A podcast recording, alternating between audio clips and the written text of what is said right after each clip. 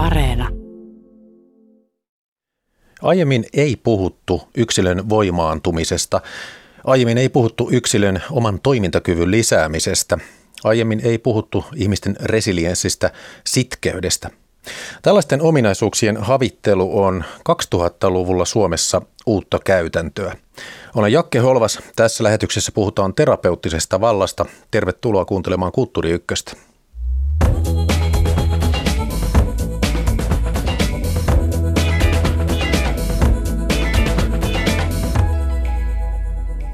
Tampereen yliopiston kasvatustieteen ja kulttuurin tiedekunnasta tenure track professori, tutkija ja tohtori Antti Saari. Tervetuloa Kulttuuri Ykköseen. Kiitos. Olet ollut mukana toimittamassa tietokirjaa. Sen nimi on Terapeuttinen valta, onnellisuuden ja hyvinvoinnin jännitteitä 2000-luvun Suomessa. Teoksen muut toimittajat ovat Kristiina Brunila, Esko Harni ja Hanna Ylöstalo. Eli tämä uutuuskirja käsittelee siis suomalaista yhteiskuntaa 2000-luvulla, että millaiset tuulet täällä puhaltavat onko se nyt niin, että Yle Radio 1 kuulijat saavat seuraat 50 minuuttia kuulla ajankuvaa? Joo, kyllä. Kyllähän tässä aika, aika vahvasti ollaan, ollaan tämmöisen niin kuin ajan, ajan hengen äärellä ja, ja siinä, siinä, että minkälaiset, minkälaiset asiantuntijuuden muodot meidän, meidän arkea ja, ja työtä ja koulutusta määrittelee. Terapeuttinen valtakirja alkaa sanoilla Kymmenen viime vuoden aikana hyvinvoinnista, onnellisuudesta ja mielenterveydestä on suomalaisessa mediassa ja julkisessa keskustelussa puhuttu kenties enemmän kuin koskaan. Jos tästä lähdetään liikkeelle, niin osaatko sanoa, miksi aiemmin ei puhuttu? Esimerkiksi mielenterveydestä, mikä sen esti? Joo. tai oliko toisia painotuksia? Varmaan on ollut toisenlaisia painotuksia ja, ja tarkoituksena ei ole, ei ole sanoa, etteikö näitä, näitä tota, puhuntatapoja ja näitä, näitä ajatuksia ollut aiemmin, aiemmin olemassa, mutta ne on, ne on kyllä tullut entistä enemmän niin kuin intensiivisiksi tässä viimeisen, viimeisen kymmenen vuoden aikana ja, ja tota, se, miten yleensä tällaista, tällaista tota, terapeuttisen vallan tai terapiakulttuurin kehityskulkua – sekä Suomessa että kansainvälisesti on lähdetty, lähdetty kartottamaan, niin, niin tota, selityksenä on usein ää, tarjottu esimerkiksi työelämän muutoksia sitä, että miten, miten ää, työelämässäkin ää, entistä enemmän työntekijöiltä vaaditaan tietynlaisia tunnetaitoja, tietynlaisia kykyjä esittää itseään persoonana – ja tietynlaisia tämmöisiä tota, kognitiivisia taitoja, niin kuin luovuutta, kykyä ajatella asioita monesta eri näkökulmasta. Ja sitten toisaalta taas puhutaan, puhutaan aika paljon siitä, että miten, miten maailmalla, mutta myös jossain määrin Suomessakin on alettu, alettu terveydenhuollossa painottaa, painottaa sitä, että terveyttä ei enää, enää hoideta pelkästään siellä, siellä niihin tarkoitetuissa instituutioissa, vaan, vaan aletaan entistä enemmän painottaa ihmisen omaa vastuuta omasta terveydestä ja hyvinvoinnista ja, ja tämmöisiin kehityskulkuihin tämä, tämä terapeuttinen valta ja tämä terapeuttinen puhuntatapa yhdistyy hyvin vahvasti. Eli karkeasti voisi sanoa varmaan niin, että sen sijaan, että mennään ja kaadutaan lääkärin syliin ja sanotaan, että tee jotain, niin pitäisi itseään kannatella enemmän. Kyllä, kyllä. Tämä on, tämä on karkeasti ilmastona just se, että, että tota, samaan aikaan kun, kun monia tämmöisiä yhteiskunnan ja hyvinvointiyhteiskunnan turvaverkkoja puretaan, niin rohkaistaan myös ihmisiä ottamaan vastuuta omasta hyvinvoinnistaan. No varmaan ensireaktio tavallisella kansalaisella on se, että hyvä, että hyvinvoinnista ja mielenterveydestä puhutaan. Vai mitä tuumaat Antti Saari, kuinka tähän tunnustukselliseen vointipuheeseen suhtaudutaan nykyään? Joo, tämä tuntuu, että tämä tunnustuksellinen puhe, puhe se vastaanotto on jotenkin hyvin, hyvin kahtalaista. Että jos me otetaan esimerkiksi vaikka tämä tämä tota, vastaamotapaus, jossa, jossa tämä, tämä psykoterapiakeskus Vastaamon potilastiedot äh, hakkeroitiin, niin tästä, tästähän seurasi ainakin sosiaalisessa mediassa tämmöinen aalto, jossa yksi sun toinenkin ihminen äh, tunnusti sen, että, että minäkin olen käynyt terapiassa. Ja haluttiin välittää tämmöistä viestiä, viestiä että on ok käydä, käydä terapiassa ja, ja äh, ja tämä on, tämä on varmaan niin kuin monen, monen mielestä tämähän, tämähän on pelkästään hyvä, hyvä suuntaus, että, että poistetaan sitä tietynlaista stigmaa mielenterveyskysymyksistä, mutta, mutta toisaalta myös, myös osa on suhtautunut tähän aika kriittisesti ja näkee myös tämän, tämän tietynlaisena tämmöisenä tota, tunnustuskulttuurina tämän, mm. tämän ö, taipumuksen tuoda, tuoda esille sitä, että minäkin, minäkin olen ollut, ollut tota, terapiassa.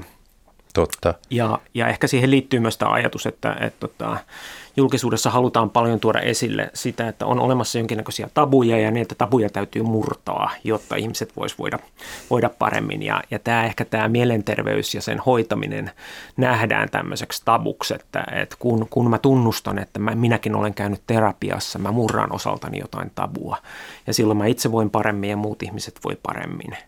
Mutta tietenkään se, tab, ta, se tabu ei saa olla liian, liian tota, liian ankara tai, tai tota, stigmaattinen tapu, niin kuin, että minäkin käytän kovia huumeita tai vastaavaa, vaan sen täytyy olla semmoinen sopiva, sopiva. Sitäkin muuten on ollut jo. Aha, okei. Okay. tota, julkisuudessa puhutaan paljon stressistä, masennuksesta ja ahdistuksesta. Ja osa on tietysti sitä mieltä, että puhuminen helpottaa, mutta sitten osa iäkkäämmistä kansalaisista mielestäni tuumaa, että ei pitäisi kaivaa omaa napaa, tuijottaa itseään, vaan vähän niin kuin pulinat pois ja töihin, niin johan helpottaa. Mitä tutkijana ajattelet tästä toisen ääripään asenteesta? Alkaako se olla marginaalissa vai onko se tässä ikään kuin samaan aikaan vielä mukana? Kyllä se on mun mielestä samaan aikaan vielä mukana, että, että äh kyllä osa, osa ehkä, ehkä nuoremmista sukupolvista kokee, että tämän tyyppinen, tämän tyyppinen niin kuin asenne, että et, tota, ei, ei tehdä ongelmista suurempia kuin mitä ne on ja niellään, niellään paha mieli ja purran hammasta ja jatketaan elämään niin kuin ennenkin. Että se, on, se on ikään kuin tämmöistä vanhaa, vanhaa ja itselle ankaraa ja itseä alistavaa puhetapaa, mutta kyllä mä näen tämän, että, että tämä on vieläkin tietyissä kansanosissa edelleen se, se tapa tarkastella näitä kysymyksiä ja jossa e- ehkä ne, ne mielenterveyden ongelmat on vieläkin se tietynlainen tabu. Mm. Näitä tämä aikakausi. Siis huomioon tuossa terapeuttinen valtakirjassa, se keskittyy 2000-lukuun eli viime vuosiin. Osaatko jotenkin luonnehtia, Antti Saari, tällaisia viime aikojen yhteiskunnallisten julkilausuttujen arvojen, että mitkä ovat julkilausuttuja arvoja, siis millaisia arvoja on alettu ikään kuin tarjoilla ja mitkä arvot tunnustetaan? Tarkoitatko nimenomaan tämmöisessä terapeuttisessa nimenomaan. puhettavassa? Joo, toisaalta siellä, siellä on, on korostunut tämmöisiä, tämmöisiä arvoja, arvoja, joihin liitetään tämmöinen niin yrittäjämäinen mielenlaatu – Eli se, että et, et otetaan vastuu omasta menestyksestä, pyritään jatkuvasti kehittämään itseään paremmaksi ja paremmaksi esimerkiksi omassa, omassa työssä, mutta toisaalta siihen, siihen liittyy myös tämmöisiä lainausmerkeissä pehmeämpiä arvoja – Ajattelin jo, että olisit sanonut, että suorituskeskeisyys ja kilpailukyky ovat niitä Joo. kovia arvoja, mutta Joo. jos on vielä pehmeämpiä tästä, niin mitä ne ovat? joo, ja tota, siis, ähm, joo, totta, totta, että tässä, tässä mukana on myös, myös tämä niin tämmöinen suorituskeskeisyys ja, ja kilpailukyvyn painotus, mutta, mutta kyllä täältä löytyy myös, myös tältä niin kuin terapeuttisista puhetavoista tämmöisiä, tämmöisiä äh, hitaamman elävän downshiftaamisen ja tämän tyyppisiä arvoja Niinpä. ja myös, myös tämmöistä uushenkisyyttä, josta, josta löytyy, löytyy myös tätä tietynlaista niin kuin terapeuttista, terapeuttista puhetta.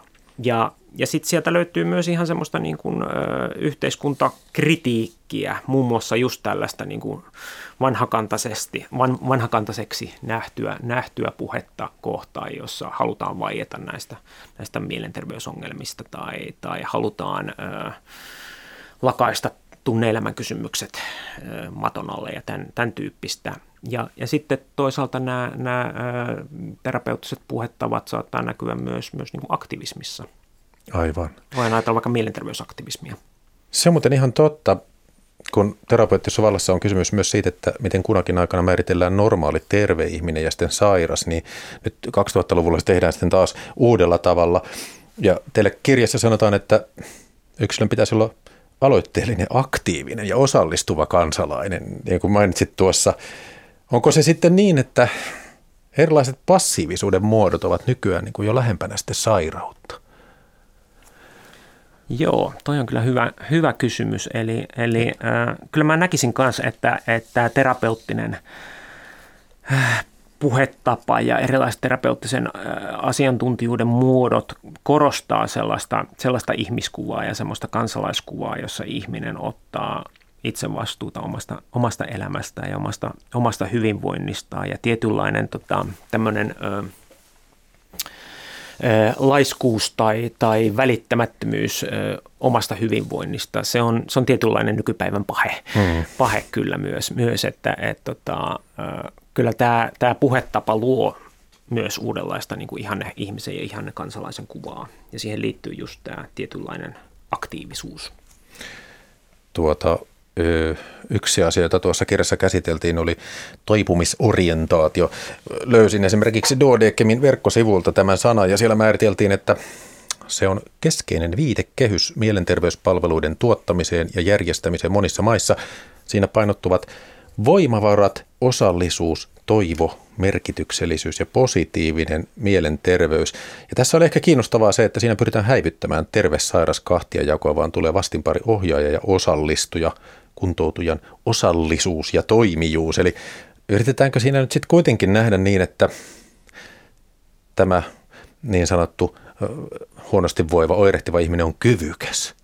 Että se kyvykkyys kuitenkin kaivetaan sieltä. Kyllä, joo. Ja, ja se, se niin kuin parantumisen ehtona nähdään hyvin, hyvin vahvasti se, että ihminen, ihminen kykenee löytämään sen, sen tietyn toimijuuden itsestään. Ja, Toimijuuskin, ja, aivan käsittämätön sana, joo. ei olisi 20 vuotta sitten käytetty. Kyllä, eikä moni tiedä tänä päivänäkään, mitä ihmistä se tarkoittaa. se on ihan totta. Mut, mutta mutta tota, äh, Tää, tässä mielenkiintoista on... toimintakyvyn parantumisesta. Sehän Nimenomaan. voi tarkoittaa mitä tahansa, että tarkoittaako sitä, että potilas pystyy juoksemaan Cooperin testissä yli kolme tonnia. Niinpä.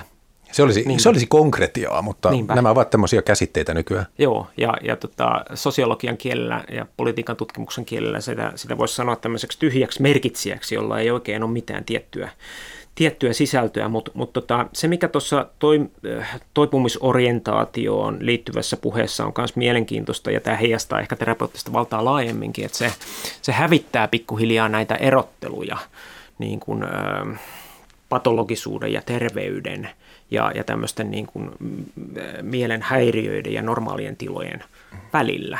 Ja ilmeisesti ne, jotka tätä harjoittavat, heidän tietenkin sen tavoite on siinä niin, että että tuota, se häpeä niin kuin huonosta olosta ja sairaudesta, että sitä ei olisi. Kyllä, että, kyllä, että hyvä joo. tahtohan siinä kyllä, on kyllä, tietenkin. nimenomaan, ja, ja se liittyy tähän tabujen purkamiseen, josta, josta puhuttiin tuossa aikaisemmin, mutta mut tota, se mitä tämä tämän tyyppinen puhetapa myös tekee, on, on se, että se asettaa ikään kuin jokaisen kansalaisen potentiaalisesti ö, ö, mielenterveys ei potilaaksi, vaan mielenterveyspalveluiden asiakkaaksi. Aivan. Niin että, et, et, ja tämä tulee vähän siinä Ellunkanojenkin mainoskampanjassa, jossa he, he korosti, että, jossa tämä slogan oli, että, että älä unohda käydä terapiassa vai miten se menikään. Niinpä. Niin että tämä, tämä, niin kuin tämä omasta mielenterveydestä huolta piteminen ja terapiassa käynti, että se on vähän sama asia kuin hammaskiven poistaminen, että se on jokaisen kansalaisvelvollisuus ikään niin. kuin niin. huolehtia tällä tavalla omasta mielenterveydestään. Tutkija Henri Hyvönen kirjoittaa teidän kirjassanne terapeuttinen valta näin. Käsitys hyvästä elämästä määrittyy entistä enemmän hyvinvoinnin ja onnellisuuden pikemminkin kuin tavanomaisuuden tai kunnollisuuden kautta. Niin tästä tuli kyllä mieleen, että että sanottiin joskus, että hän on oikein kunnollinen tyttö tai poika, että se kuulostaa kansakoulun opettajan arviolta, että ihminen käyttäytyy hyvin suhteessa muihin, mutta sen sijaan jos on onnellinen tyttö tai poika, niin se on enemmän tämmöinen omaehtoinen yksilö.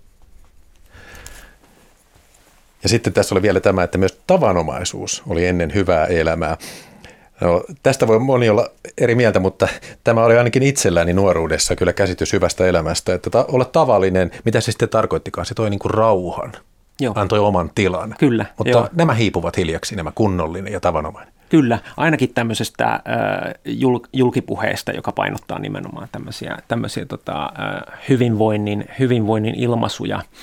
Ja, ja se ehkä kertoo, kertoo jotain ehkä vähän laajemmin, laajemmin siitä, että miten, miten meidän tämmöinen niin, niin sanottu moraalikosmologia on muutoksessa, että, että mistä, mistä me haetaan niitä, niitä määritelmiä oman elämän tavo, tavoitteille ja, ja, ja myös sille, että mitä, mihin me viitataan, kun me puhutaan, puhutaan hyveistä tai paheista tai, tai, tai muuten moraali, moraalin kysymyksistä. Ja, ja tämä tämä niin kuin ajatus siitä, että on tärkeää olla onnellinen ja hyvinvoiva, niin kyllä tämä myös mun mielestä viittaa vähän siihen, että meidän, meidän monet tämmöiset niin kuin eettiset eettiset sanastot on psykologisoitunut pikkuhiljaa niin, että, että on helpompaa jotenkin puhua hyvinvoinnista ja, ja onnellisuudesta, koska, koska niille voidaan ehkä löytää jonkinnäköinen tieteellinen määritelmä, kun sitten taas kunnollisuudesta, joka tuntuu aika, aika jotenkin nykyään, no jo vanhakantaiselta, mutta myöskin aika subjektiiviselta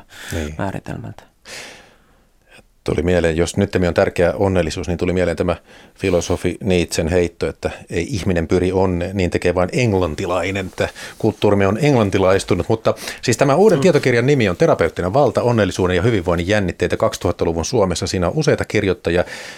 Antti Saari, mitä tieteen alaa nämä tutkimusartikkelinne ovat? Joo, nämä sijoittuu ö, aika monelle eri ö, yhteiskuntatieteiden ö, tieteen aloille. Et siellä on paljon kasvatustieteilijöitä, joihin monet meidän toimittajistakin, tämän kirjan toimittajista lukeutuu, mutta siellä on sitten myös kulttuurin tutkijoita, sukupuolen tutkimuksen edustajia, sosiaalipsykologeja. Eli, eli tässä on oikeastaan ne, ja mahtokohan siellä olla myös politiikan, politiikan tutkijoita mukana, mukana jokunen, mutta, mutta tota, tässä ne on oikeastaan ne, ne tieteenalat, joilla, joilla tätä keskustelua aika paljon Suomessa käydään kanavalla Yle Radio 1 meneillään Kulttuuri 1. Jakke Holvas juontaa aiheena terapeuttinen valta Suomessa keskustelemassa Antti Saari.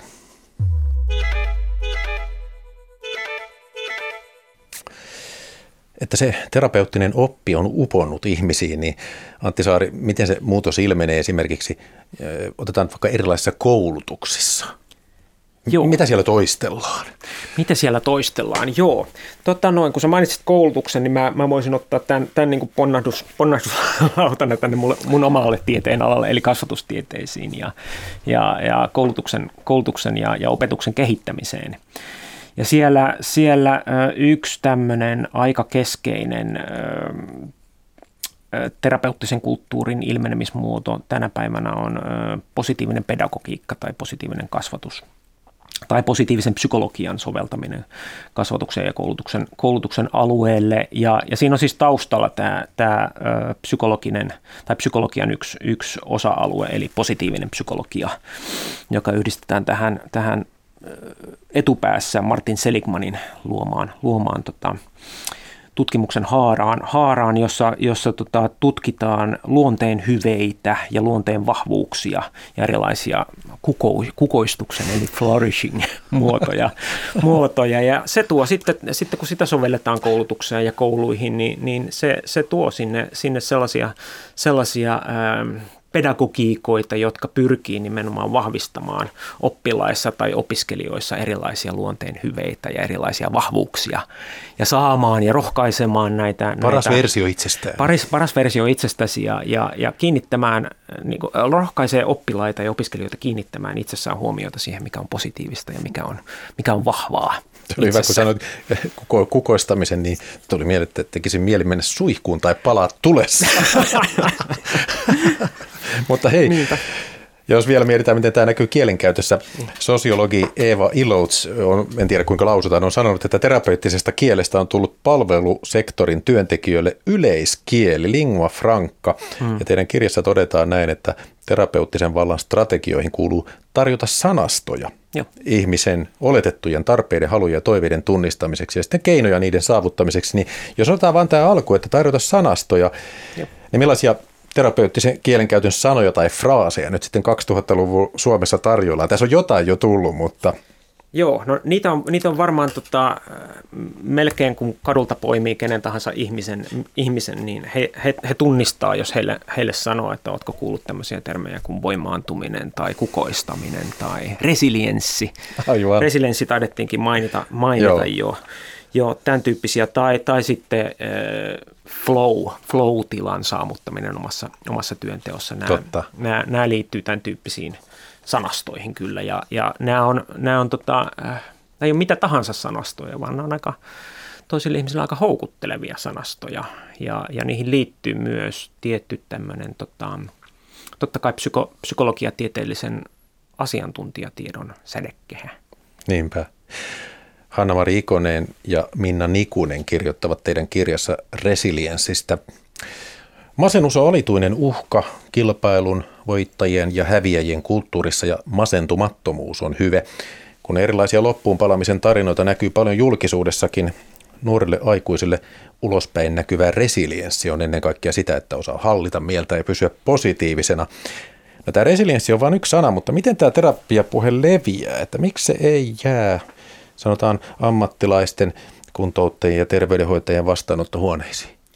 Joo, tämä, on, tämä onkin mielenkiintoinen kysymys ja, ja mun jotenkin niin kuin ensi, ensireaktio tohon, tohon, että minkä takia se ei jää esimerkiksi ö, terapeuttien vastaanotolle tai, tai jää, jää ö, psykologien tai psykologian tutkijoiden, tutkijoiden ö, huoneisiin tai, tai julkaisuihin, niin on, on se, että et, ö, tähän puheeseen ja tähän, tähän asiantuntijuuteen liittyy se, se aika vahva vaatimus siitä, että ihmisten tulisi sisä, sisäistää tämä puhetapa, ö, mitä mä sanoisin, totuudeksi itsestään. Eli, eli siihen liittyy tämmöinen vaatimus ja, ja tämmöinen lupaus myös siitä, että, että kun, sä, kun sä opit puhumaan itsestäsi, käyttäen tätä, tätä sanastoa, niin sä vasta opit oikeasti tuntemaan itsesi.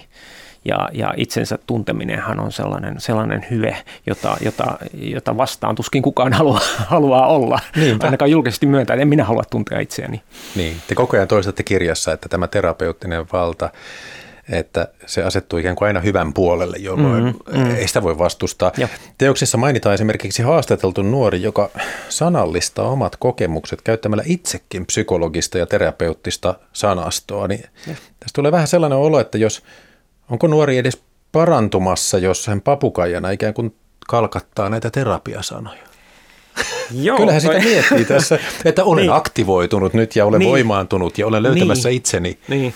Toi on ehkä vähän provo, provo, provosoiva ilmaisu, että et, tota, et, et ihminen toipuisi vaan, jos se oppii, oppii puhumaan, puhumaan tietyin termein, mutta mut toisaalta kyllähän siihen liittyy se tietynlainen tota, totuuden siemen kanssa, että jos ajatellaan vaikka kognitiivista psykoterapiaa, niin siihenhän liittyy hyvin, hyvin vahvasti tämmöinen ajatus siitä, että, että tie ihmisen parantumiseen tai toipumiseen lähtee siitä, että hän oppii muuttamaan sisäistä puhettaan – ja sitä sisäistä puhetta opitaan muuttamaan sillä, että omaksutaan nämä tietyt sanastot ja tietyt ajattelutavat, Joo. tietyt tavat suhtautua omiin ajatuksiin ja omiin tuntemuksiin. Mm. Se on erikoista.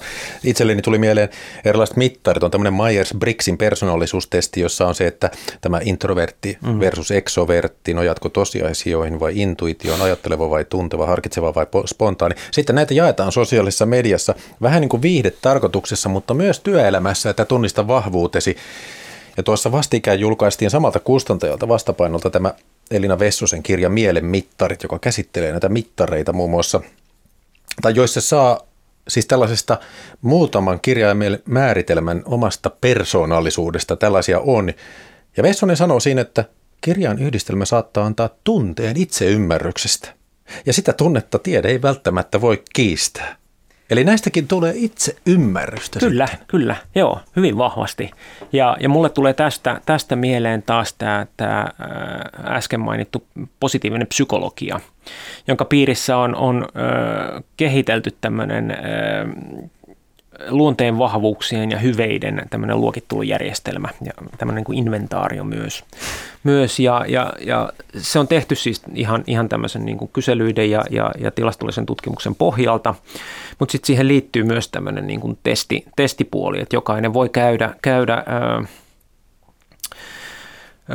yliopiston sivuilla tekemässä tämmöisen testin, jossa, jossa kun sä teet, vastaat tiettyihin kysymyksiin, niin sä saat vastaukseksi luonnehdinnan sun omista luonteen hyveistä ja vahvuuksista, joita sä voit käyttää sun työelämässä tai koulutuksessa tai vaikka parisuhteessa hyväksesi. Et, et, tota, tä, tässä on paljon varmaan sitä, sitä niin kuin terapeuttisen sanaston ja ajattelutapojen houkuttelevuudesta tulee just tätä kautta, että, että tota, kun sä pääset sisälle siihen, niin sä todella opit tuntemaan itsesi ja Joo. ehkä tuntemaan myös muita ihmisiä, kun, kun sä saat tiedon heidän, heidän hyveistä ja heidän vahvuuksistaan. Muistan, kun opiskeluaikoina 90-luvulla Helsingin yliopiston vieressä oli Scientologia-yhdistyksen tällaiset tilat, ja he kutsuivat sinne näihin psykologisiin testeihin. No silloin kaikki vähän ajattelivat, että tämä on humpuki. Me mm. kavereiden kanssa mentiin vitsillä sinne, ja sitten todettiin lopputuloksista, että, että otan totuutena tämän, ja, ja ironisoitiin sitä sitten. Hei, teidän kirjassa sanotaan näin, että brittiläisen sosiologin Nicholas Nicholas Rosein mukaan psykologista asiantietoa hyödyntävän vallankäytön keskiössä on ollut ajatus, että ihmiselämän merkityksellisyys määrittyy sen mukaan, kuinka hyvin hän on, pystyy löytämään itsensä ja toteuttamaan itseään. Tämä on aika erikoista. Mä mietin, että eikö enää ole sellaista mahdollisuutta, että voisi vaan olla. eikö pelkkä oleminen ole enää arvokasta? Niinpä, niinpä. Voisi ottaa relaa tuota, ymmärrätkö pointin, että joo, joo. Ei, ja, tai missä, missä tätä jatkuvaa löytämistä ja toteuttamista täytyy nyt sitten edes tehdä? Niin, ja, ja tota, äh, tuohon liittyy, liittyy hyvin, hyvin vahvasti mun mielestä myös se, se äh, ei pelkästään äh, tämmöiseen niin terapeuttiseen puhetapaan, mutta, mutta niin kuin laajemmin meidän, meidän kulttuurissa jo varmaan pitkään olleeseen, olleeseen tämmöiseen niin kuin virtaukseen, että et, tota, ihminen ei ei se kelpaa sellaisena kuin se on. Eli tässä tavallaan peruutetaan johonkin heikompaan no. tilaan, jota tämä voidaan myydä. Niin, ja tavallaan niin kuin ajatus siitä, että, että, että no tämä voi, jo halutessaan tämä voi nähdä nyt jollain Sokrateella tai jollain vastaavalla, että, että, niin kuin, että äh, ei, ei elämä ole arvokasta, jos sä et tutki omaa itseäsi ja omaa niin, sisäisyyttäsi. Niin. Ja itsensä tuntemisessa ja itsensä kehittämisessä sitä kautta on jo jotain niin kuin itsessään arvokasta ja se on, se on parasta ihmisyyttä se, että ihminen tutkii ja kehittää, kehittää itseään. Että, että siihen liittyy myös tämmöinen niin kuin yleishumanistinen arvo, Totta arvo myös. Ja sitä vastaan on vaikea puhua. Niinpä. Valistetaan hiukan kuulijoita. Teidän artikkelikokoelmassa terapeuttinen valta on pari nimeä, jotka toistuu useimmissa artikkeleissa. Loren Berland, jonka kirja Cruel Optimism on vuodelta 2011 tämmöinen amerikkalainen tutkija ja kulttuuriteoreetikko. Mitä tämä julma optimismi tarkoittaa? Joo, tämä on tosiaan semmoinen termi, joka toistuu, toistuu aika usein tuossa kirjassa. Ja se on muutenkin ollut tässä niin kuin terapiakulttuurien ja terapeuttisen valon tutkimuksessa paljon, paljon esillä. Julmaa optimismia. Julma optimismi, eli, eli tavallaan se optimismipuolihan tässä on niin kuin helppo, helppo ymmärtää siinä mielessä, että tämä, tämä tota, terapeuttinen valta- tai terapiakulttuuri, etenkin tämmöisessä niin kuin positiivisen psykologian muodossa, niin korostaa sitä, että ihmisen on hyvä omaksua tämmöinen, hyvinvointinsa nimessä omaksua tämmöinen optimistinen katsantokanta elämään, että sä pystyt mihin vaan, kunhan sä luotat itseäsi, kunhan sä kehität itse, itseäsi, niin sä, sä pystyt tekemään vaikka mitä. Mutta sitten se julma, julma puoli tässä, tässä liittyy oikeastaan siihen, siihen, että samalla kun ihminen kehittää itsessään tämmöistä tai pyrkii kehittämään itsessään tämmöistä niin kuin optimistista asennoitumista, niin, niin, niin välttämättä se, se muu elämä ei, ei mahdollista sitä, sitä, että sä oikeasti saavutat ihan, ihan mitä tahansa, niin. vaan se, että sä jatkuvasti pyrit johonkin enemmän ja sä jatkuvasti asetet itsellesi lisää tavoitteita ja sun täytyy olla enemmän, niin itse asiassa se tekee susta vaan ahdistuneemman ja, ja, ja entistä tyytymättömämmän omaan itseesi, että, että tavallaan se, se tavallaan se jatkuva – itsensä kehittäminen ja se pakko, että mun täytyy olla enemmän, niin siitä voi tulla jotain hyvin ahdistavaa, kun Aivan. ihmiselämä ei kuitenkaan ole täysin hallittavissa. Niin, että oman käyttäytymisen ja ominaisuuksien työstäminen ei ole rajattoman niin. mahdollista. Niin, ja sitten siihen liittyy myös tämmöinen niin sanottu niin kuin kaksoissidos tai tämmöinen niin kuin ristiriitainen viestintä, että, että terapeuttinen kulttuuri, siinä saattaa, siihen usein sisältyy tämmöinen ajatus, että, että sun täytyy löytää oma auton, autenttinen, luonnollinen itsesi ja tapasi olla, olla tässä maailmassa tai, tai työelämässä. Ja tietysti sä löydät sen tämän, tämän niin kuin terapeuttisen kielen kautta ja sanastojen kautta, mutta si- siihen liittyy taas tämmöinen niin kuin vaivihkaisempi pakko, että sun täytyy, täytyy nimenomaan tulla omaksi itseksi näitä tiettyjä sanastoja hyödyntään ja sun on pakko innostua näistä asioista ja siitä saattaa tulla aika, aika ahdistava jännite myöskin. Eli tämä klassinen strateginen valtatemppu, että se mitä sanotaan, että sinulla on mahdollisuus, on itse asiassa velvoite. Niin, tuota, ole luonnollinen. Teidän toinen kirjassa vilahtanut nimi on sosiologian professori Eeva Ilouts. Mitkä ovat sitten hänen ansionsa? Joo, no Ilous tunnetaan tunnetaan äh, nimenomaan tämmöisestä niin kuin tunteiden sosiologian tutkimuksesta. Ja, ja tällä tunteiden sosiologian kentällä on myös, myös muita, muita tunnettuja nimiä, niin kuin Arli Hochschild, jota käytetään aika paljon tässä kirjassa myös. myös ja, ja Ilus monien muiden, muiden rinnalla on, on puhunut paljon siitä, että miten tunteista ja, ja tunteiden työstämisestä, tunteiden työstämisestä nimenomaan tämmöisillä niin kuin terapeuttisilla tekniikoilla ja sanastoilla on tullut aika olennainen osa työelämää. Eikä pelkästään, pelkästään tota, semmoisissa niin ihmissuhdeammateissa niin kuin terapeuteilla itsellään tai, tai sosiaalityöntekijöillä, vaan ihan niin kuin palveluammateissakin. Sun täytyy esittää tietynlaisia tunteita, esittää tietynlaisia hyveitä ja, ja nimenomaan se, se tunteiden... Äh, tunteiden performoiminen, niiden, niiden niin kuin esittäminen ja niiden säätely on olennainen osa sitä, sitä niin kuin ammatin harjoittamista nykyään. Eli... Ja siihen se luo tarvetta myös tämmöiselle asiantuntijuudelle, että miten minä äh, harjoitan mun tunteita oikealla tavalla. Eli periaatteessa tämä vulgaari, että hyvällä sykkeellä ja ilon kautta, mutta Kyllä. hienostuneemmin. Kyllä. Kanava on Yle Radio 1, Kulttuuri Ykkösen suora lähetys meneillään. Täällä on aiheena terapeuttinen valta Suomessa keskustelemassa tutkija tenure track-professori Antti Saari ja juontajana olen minä Jakke Holvas.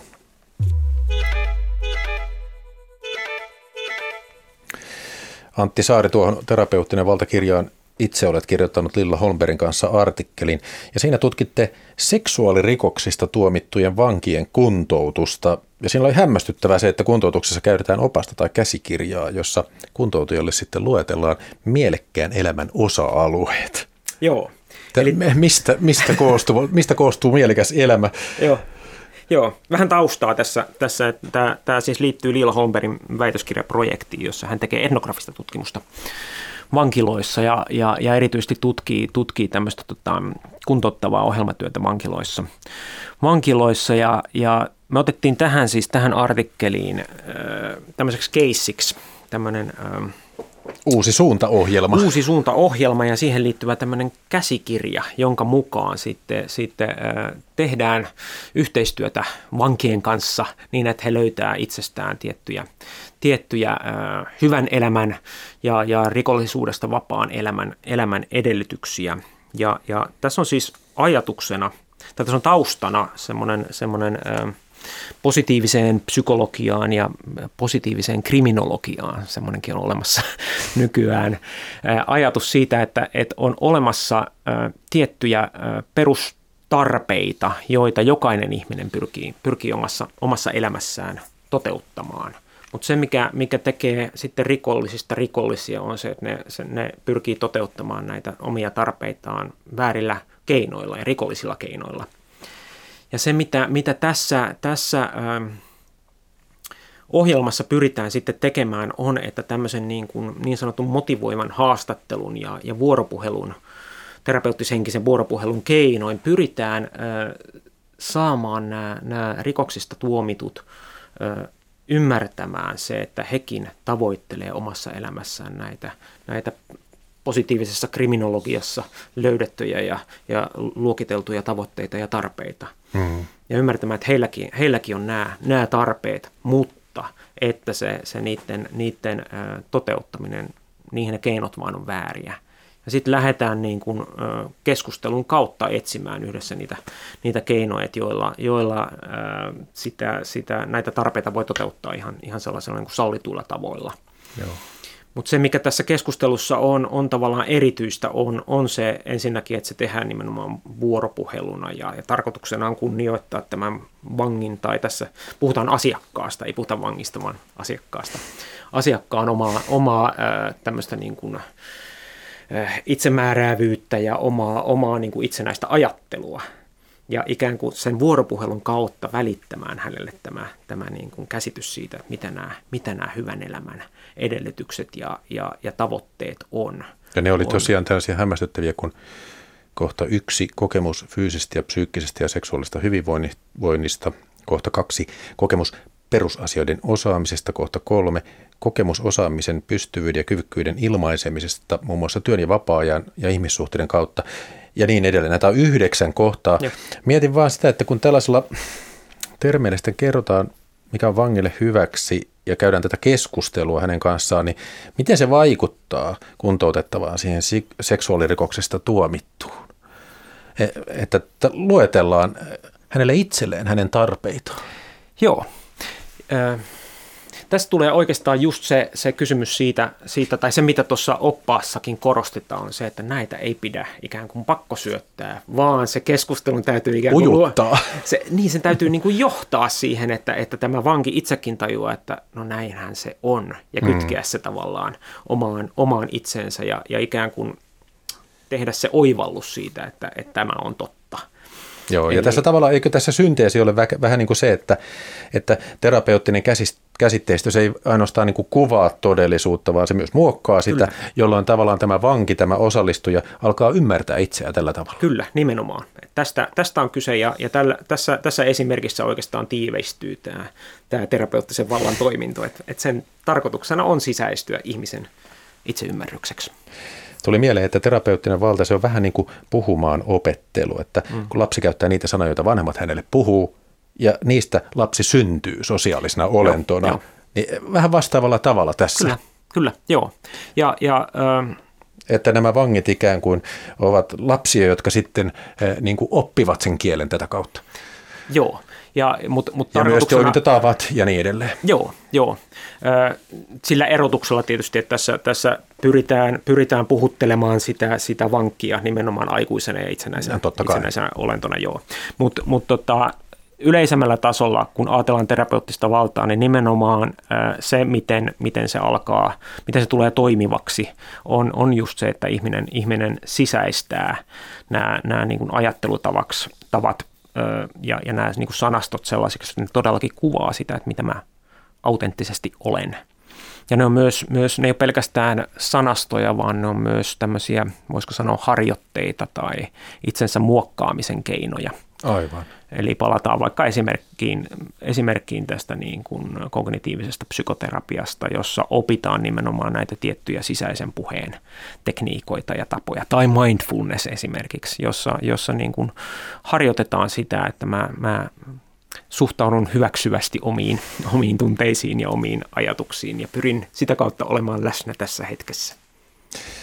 Tuota, ö, yleensä kaiketi ajatellaan näin, että terapeuttinen toiminta, se on apua, se on tukea yksilölle. Ja teidän kirjassa terapeuttinen valta onkin, se on vallankäyttöä. Mm. Ja on, tässä on nyt kai kyse siitä niin, että uusi valta toimii ikään kuin voimaannuttamisen ja aktivoinnin ja hyvinvoinnin lisäämisen nimissä, ja siksi sitä on vaikea vastustaa. Se toimii yksilön autonomian ja vapauden nimissä. No tähän voisi pysähtyä, koska voisin kuvitella, että kuulijoilla arkijärki panee vähän niin kuin. E, e, ymmärrätkö? Niin, jo. Että tota, miten tätä pitäisi selittää, että se onkin vallankäyttö? Joo. Siis yleensä kun puhutaan vallasta, kun tässä kirjan otsikossakin on tämä, tämä niin kuin valta, niin valta helposti ymmärretään joksikin negatiiviseksi, ainakin tämmöisessä niin kuin meidän avoimessa demokraattisessa yhteiskunnassa, että valta on jotain semmoista, josta pitäisi päästä eroon. Aivan. Esimerkiksi kasvatuksessa ja, ja että valta on jotain, joka ikään kuin suuntautuu ihmisen vapaata tahtoa tai niin kuin itsemääräävyyttä vastaan. Mm. Mutta tota, se, mikä, mikä niin kuin tämän kirjan johtoajatuksena on, on, niin on, on käsitys siitä, että valta ei, ei se ole automaattisesti hyvää tai pahaa eikä se automaattisesti suuntaudu ihmisen vapautta vastaan, vaan se voi jopa tukea sitä ja, ja jos tästä haluaisi jotain niin kuin, tavallaan valaisevaa esimerkkiä, että mitä, mitä tämä nyt sit voi tarkoittaa, niin, niin kasvatuksestahan löytyy ihan, ihan helposti ajatus siitä, että miten, miten niin kuin kasvatushan on aina vallankäyttöä. Että se ei ole pelkästään käskyjä ja kieltoja, vaan me vaikutetaan siihen kasvamaan ihmiseen myös sitä kautta, että me keskustellaan hänen kanssaan – ollaan vuoropuhelussa, luetaan hänelle satuja, katsotaan Niinpä. elokuvia. Ja kaikki tämä vaikuttaa siihen, siihen ihmiseen ja sen ajattelutapoihin ja, ja arvoihin, mutta silti se ei ole mitään, mitään sellaista valtaa, joka, joka on välttämättä pahaa, eikä se ole pakottavaa, vaan, vaan se on ihmistä ja sen vapautta muodostavaa myös. Tosiaan ranskalainen Michel Foucault, 1900-luvun ehkä siteeratuin filosofi, niin hänen ideansa ovat myös tämän artikkelikokoelman taustalla – ja Foucault nimenomaan tutki valtaa. Ehkä tässä just on se, että moni kuulija liittää vallan esimerkiksi maan hallitukseen, hallitsevan mm. yhteiskuntaluokkaan ja niin edelleen, mutta Foucaultlle se merkitsi jotain ihan muuta, että valtasuhteita on monenlaisia monilla tasoilla ihmisten suhteessa, rakkaussuhteessa ja vaikka tässä meidän jutellessa valta on läsnä, jos sillä pyritään ikään kuin ohjaamaan toisen käyttäytymistä. Joo. Eli teidän kirjassa kirjoitetaan näin, että Tämän hetken hallintamentaliteetille on tyypillistä, että yksilöille ei aseteta suoria vaatimuksia tehdä tietynlaisia valintoja ja omaksua tiettyjä ajatusmalleja, vaan hallinta on hienovaraisempaa. Tarkoitus on saada yksilöt näkemään tietyt valinnat itselleen parhaina, välttämättöminä ja edullisina. Eli ei siis sitä, että vangitaan tai psyykkisesti tai fyysisesti estetään. Valtasuhteita on olemassa myös silloin, kun ihmiset on vapaita.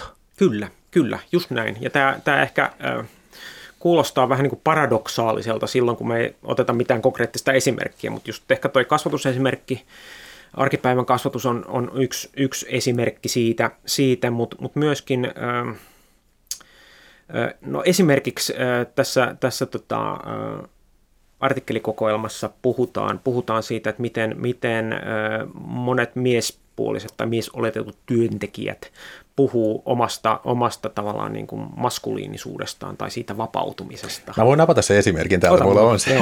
se on tota, Henri Hyvösellä on Joo. tämmöinen esimerkki. Ja tässä on kyse tuottavasta vallasta, eli nyt sen verran, siis se on kai minimiasia, joka Foucaultsta pitäisi ymmärtää, että valta ei siis tukahduta eikä kiellä mm. esimerkiksi seksuaalisuutta, vaan se valta on tuottavaa. Että silloin kun ihminen toteuttaa asioita omaksi edukseen, niin tästä Henri Hyvönen kirjoittaa tuottavasta vallasta näin, että, että jos oletetaan, että mies haluaa sukupuolisuudessa tulla hyväksytyksi, jos mies haluaa välttää negatiivisen huomion, ei halua tulla huo- tuomituksi, niin miten mies nykyään niin kuin tuottaa sukupuoltaan. Hyväsen mukaan miehen tulee välttää maskuliinisuutta, joka ei viesti edistyksellisyyttä, suvaitsevaisuutta ja pyrkimystä purkaa sukupuolten välisiä rajoja.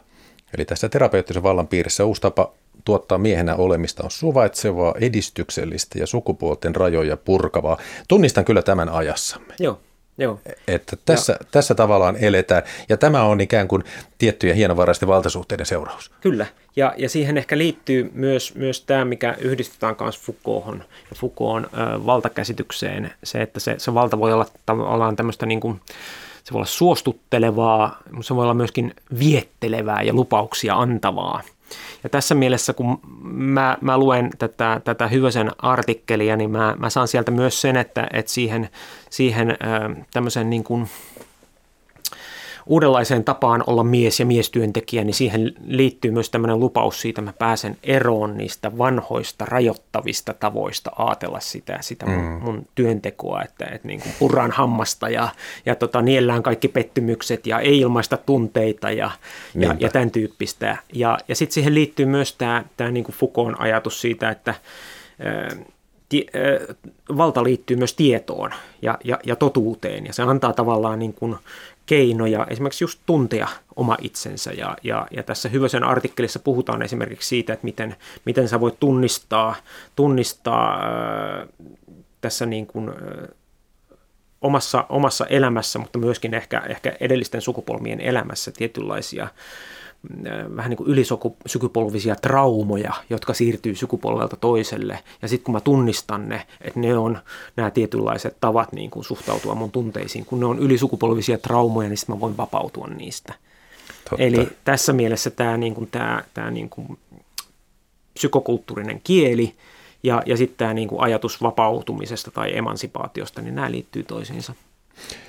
Tuota, Hyvönen kirjoitti kirjassani myös, että vanhastaan miesten velvollisuuksiksi ymmärrettiin esimerkiksi tunteen ilmaisusta pidättyminen ja välinpitämättömyys omaa terveyttä kohtaan.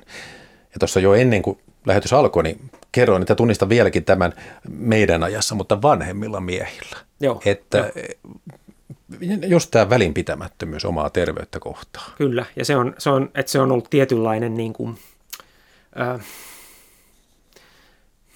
mitä mä sanoisin, mie- miehisyyden ilmaisu sekin, sekin ettei, ettei välitä liikaa siitä, että mitä, mitä se oma, oma miten se oma pumppu voi tai miten se oma mieli, mieli voi, mutta mut kyllä mä myöskin näkisin sen.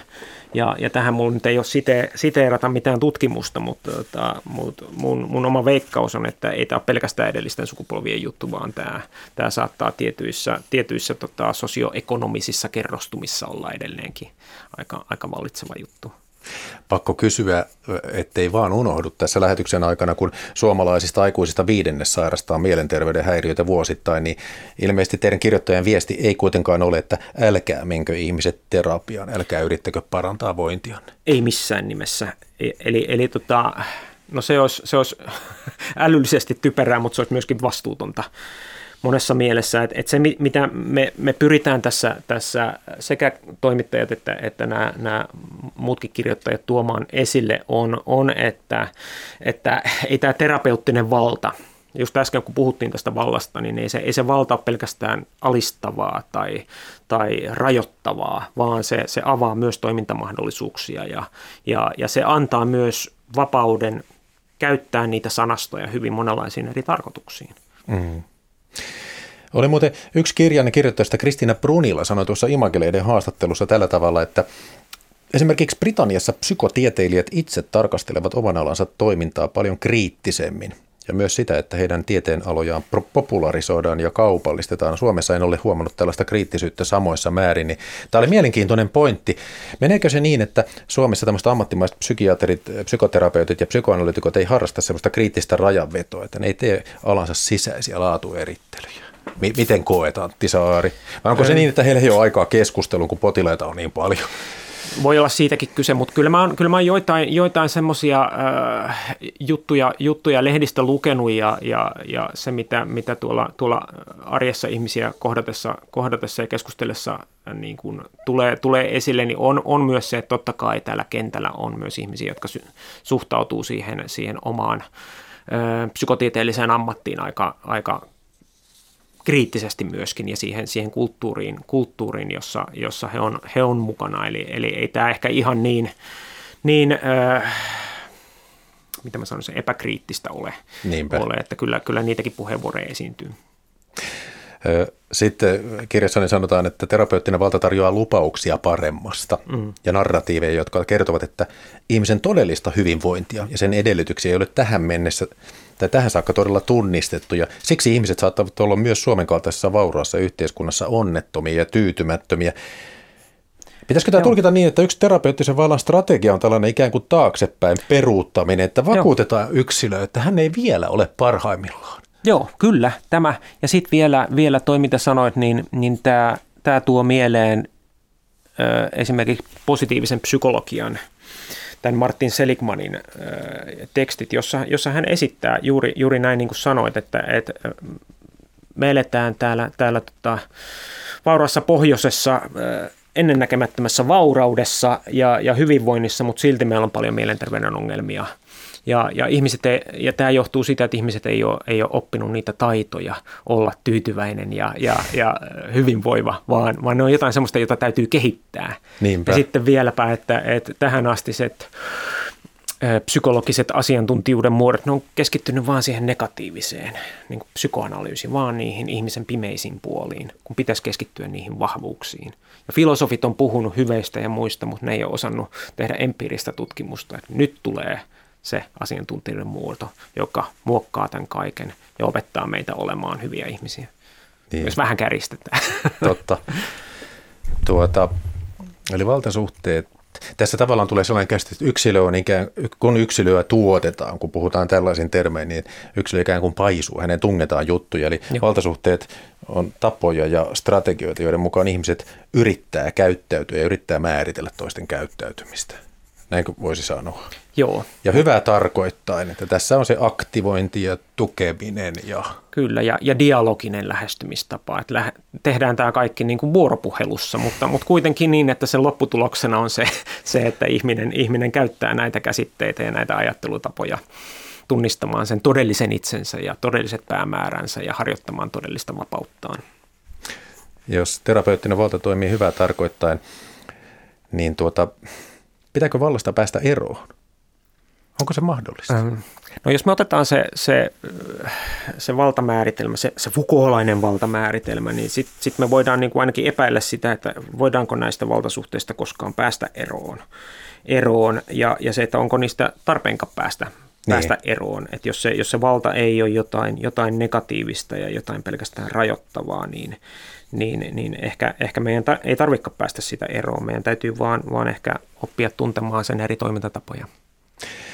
Teidän kirjanne muuten on yhdistetty mielestäni parissakin paikassa kriminologi Janne Kivivuoren psykokulttuurikritiikki mm. 90-luvulta, mutta ilmeisesti teidän analyysinne terapiavallasta on vähän toisenlaista. On se ehkä vähän toisenlaista ja, ja totta kai tämä aikakin on vähän, vähän toisenlainen. Niin, että, että muistaakseni nämä Kivivuoren äh, kirjat, psykokulttuuri, psykokirkko ja psykopolitiikka, ne julkaistiin tuolla 90-luvun puolella ja tämä oli vähän, ehkä vähän u- uusi ilmiö silloin tämä, tämä tämmöinen psykokulttuuri – mutta mut se, mitä mä muistelen, muistelen tästä näistä Kivivuoren kirjoista on se, että tämä, tämä oli, tätä pidettiin aika semmoisena niin kuin negatiivisena ja, ja täysin ideologisena tapana, tapana niin kuin, puhua itsestä tai ymmärtää itseä, että, että, että tarpeen olisi jonkinnäköiset vähän niin kuin tieteellisemmät tavat, tavat niin kuin ymmärtää itseä, mutta mut tota, mä näkisin, että, että nyky, etenkin nykypäivänä nämä rajat sen välillä, että mikä, mikä on se, se tota, tiedeperustainen mahdollisuus ymmärtää itseä ja, ja, ja, ja mikä ei, niin kyllä ne on vähän, vähän niin kuin hämäriä ja, ja näitä rajanvetoja sen välillä, että mikä on ideologista ja mikä on ei-ideologista, niin kyllä tämä on aika vaikeaa. Totta tein tämmöisen synteesin, että jos valta toimisi pelkästään hillitsemällä ja sensuurina ja estämisellä ja erilaisilla negatiivisilla tavoilla, niin silloin valta olisi haurasta, mutta mm-hmm. jos valta vaan torjuisi ja kieltäisi, niin sitä ei toteltaisi. Mutta silloin valta on voimakasta ja silloin sitä totellaan, kun se tuottaa positiivisia vaikutuksia. Sellainen valta saa ihmisen haluamaan jotain, joka ei estä tietoa, vaan jopa tuottaa sitä tietoa. Kyllä. Kiitos keskustelusta, Antti Saari. Kiitos. Kulttuuri tuottaja on Olli Kangassalo. Tässä lähetyksessä äänitarkkailijana oli Panu Vilman ja juontajana minä Jakke Holvas. Taiteilija Outi Heiskasesta on kirjoitettu kirja. Tuon elämänkerran kirjoittaja on Heiskasen ystävä Tuula Karjalainen, joka tulee Kulttuuri Ykkösen vieraaksi huomenna tiistaina. Huomenna Kulttuuri Ykkösen juontaa Pia-Maria Lehtola. Oikein hyvää päivän jatkoa Yle Radio 1 seurassa. Hei hei!